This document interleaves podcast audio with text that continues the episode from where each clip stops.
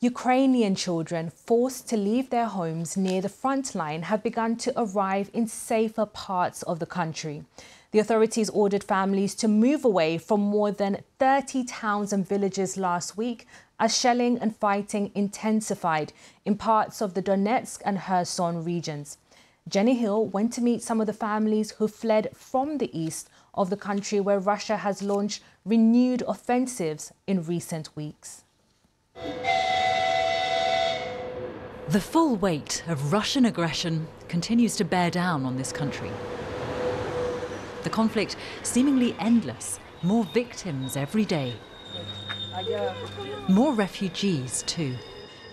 These families fled their homes near the front line after the government ordered them to get their children to safety.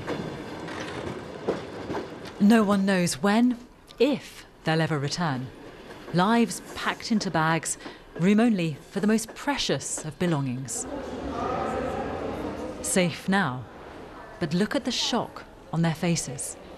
They're here with their mum, who told us their dad has stayed behind. Their grandparents refused to leave. Our house has been shelled 10 times. It is destroyed. And right behind the house, there is still a shell that hasn't exploded. Getting help in and people out of Ukraine's war torn towns and villages is difficult and dangerous. This is footage taken by a special police unit, the White Angels, who rescue civilians, children, from the Donetsk region. We spoke to one of the team. The danger is there because the Russians don't stop shelling. The evacuation has to happen fast Someone has to talk with the children all the time to keep them distracted from the dangers on the road or any other stressful moment. That's why each crew carries children's toys in their car. There are nearly 5 million internally displaced people in Ukraine. The government provides food, money, housing. This old school is now home to several families. What's really striking here is that we're a long way from any front line. Nevertheless, a generation, these children are growing up, living lives entirely shaped by conflict. Його мама була швея.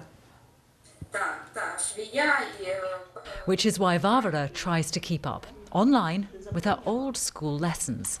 She fled with her mum and gran after a shell hit their house. Дуже подобається. Тут тихо, хорошо, красиво. They start to tell us that life here is good, quiet, beautiful.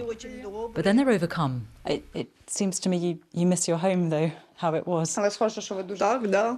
Хочеться, щоб швидше все, We want to go home, they say. We want this to end so she can go back to school.